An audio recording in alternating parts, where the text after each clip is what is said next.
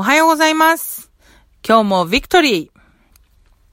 今日は AMI ジャパン大阪の美穂が担当させていただきます。今日はですね、素直に信じ、祈りが聞かれる喜びということでお話しさせていただきたいと思います。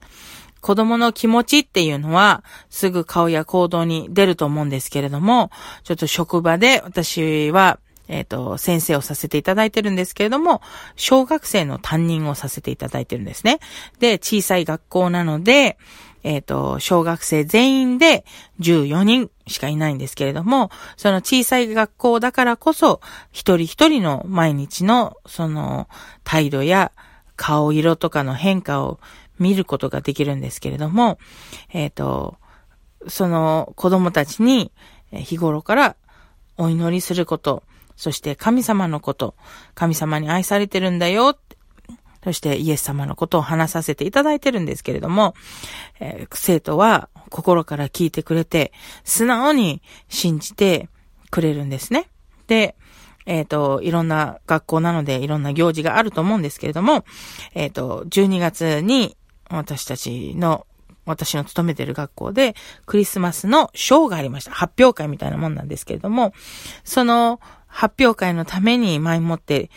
みんなで練習して準備したりするんですけれども、11月、12月の頭くらいでずっと練習してたんですけれども、ある5年生の女の子が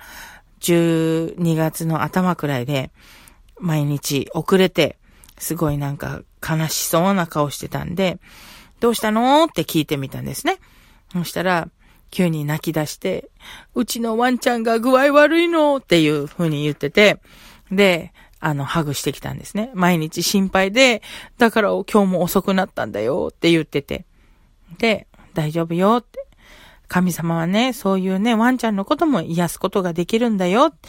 じゃあ、一緒にお祈りしようかって言って、一緒にお祈りしたんですね。で、ワンちゃんが、あの、もし神様の御心だったら癒されるようにお願いしますってお祈りして、で、終わったんですけれども、その無事12月のクリスマスのショーが終わって、で、何もその話を聞かなかったんですけれども、あの、冬休みに入って1月、またみんなが学校に来て、で、また聖書のお話とかをしてた時に、クリスチャン映画の、えっ、ー、と、祈りの力っていうのを生徒に見せてたんですよ。で、祈りの力だからいろいろ、あの、その、いろんなことが起きてお祈り、お祈りをするっていう、あの、お話なんですけども、その時に、お祈りって大事なんだよっていう話をして、で、神様はちゃんとお祈りを、あの、叶えてくださる、答えてくださるんだよっていう話をした時に、その子が急に、そうそうそうそう、あのね、うちのワンちゃん元気、元気になったんだよっていうことを言ったんですよ。そしたら他の生徒が、え、なになになにっていうことで。で、そのお話をまた子供たちにもシェアして、実はね、12月のあの、ショーがあったでしょ？って発表会があったやろ？って、その発表会の練習にいつも遅れてきてたよね？って。で、その時にお話を聞いた時に、ワンちゃんが具合悪いって言ったから一緒にお祈りしたんだよ。それを聞いたら他の子が、うわ、うちのワンちゃん今病気だからお祈りしよう。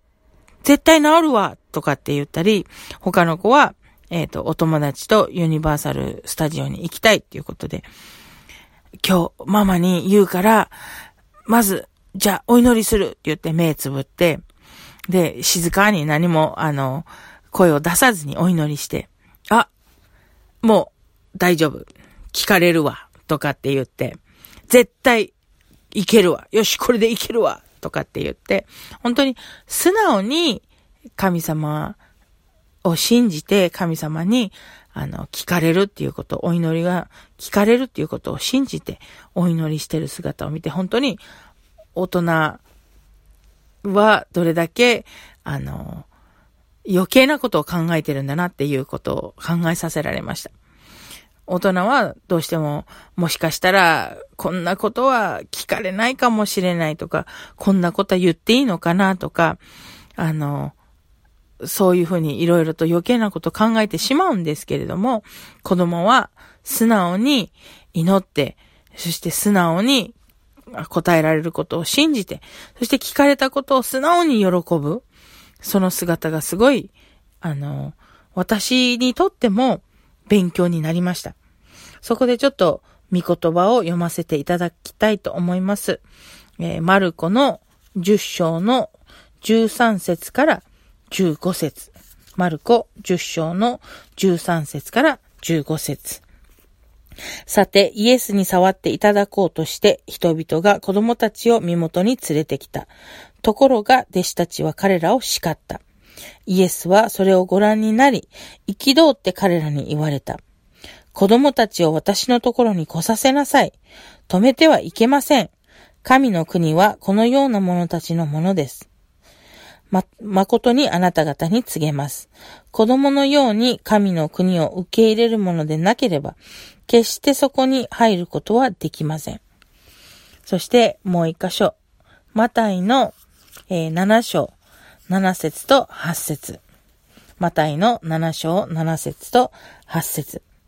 求めなさい。そうすれば与えられます。探しなさい。そうすれば見つかります。叩きなさい。そうすれば開かれます。誰であれ、求めるものは受け、探すものは見つけ出し、叩くものは、ものには開かれます。求める必要がある。本当に信じて求める大切さをすごい、あの、考えさせられた御言葉です。またもう一つ、えっ、ー、と、マルコの11章の22節から24節マルコの11章の22節から24節イエスは答えて言われた。神を信じなさい。誠にあなた方に告げます。誰でもこの山に向かって動いて海に入れと言って心の中で疑わず、ただ自分の言った通りになると信じるならその通りになります。だからあなた方に言うのです。祈って求めるものは何でもすでに受けたと信じなさい。そうすればその通りになります。私の人生の中でもいろいろ悩んだり考えたりすることが多いんですけれども、その度に子供たちからあの、私がい、あの、イエス様のことを話して、お祈りすることを大事なんだよって言っていながらも、やっぱり、えー、ちょっと、どうなんだろうって考えてしまう自分がいる。でも子供たちのその素直に求める姿、素直に信じる姿、そして素直に喜ぶ姿によって、す、いろいろと私も考えさせられてるんだな、教えられてるんだな、先生なのに、あの、子供たちが先生になってくれてる、教えてもらってるっていう風にすごく感じます。本当に感謝に思います。子供たちのと関わる仕事につけて、本当に子供たちにいろいろ教えてもらって、毎日喜びを与えてもらって本当に感謝だなと考えさせられました。この3月の時期に、えっ、ー、と、卒業されたり、違う学校に行ったりしてしまう子供たちもいるんですけれども、その一人一人に出会えたこと、そして神様が巡り合わせてくださったこと、その一人一人から教わることができたこと、本当に感謝だなと思います。それではお祈りさせていただきます。天のお父様、今日のこの日を感謝します。新しい朝を与えられたこと、感謝します。神様、またこうやってお祈りできること、感謝します。神様、私たちはいろいろと悩んでしまいますが、あなたが私たちを愛してくださっていること、知ることができていること、本当に感謝します。また、あなたが私たちの祈りを聞いてくださること、本当に感謝します。また私たちがお祈りすることができること、それも感謝いたします。私たちに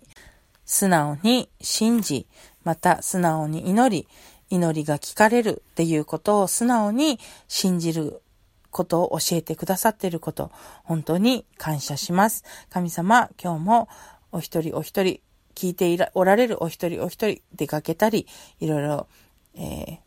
ー、やることがあると思いますが、あなたがお一人お一人をお守りください。お守りくださること感謝します。また、このお祈りをする機会を与えてくださったこと、気づくことができたこと感謝します。イエス様のお名前によってこのお祈りをお捧げいたします。アーメン。ごきげんよう。またお会いしましょう。さよなら。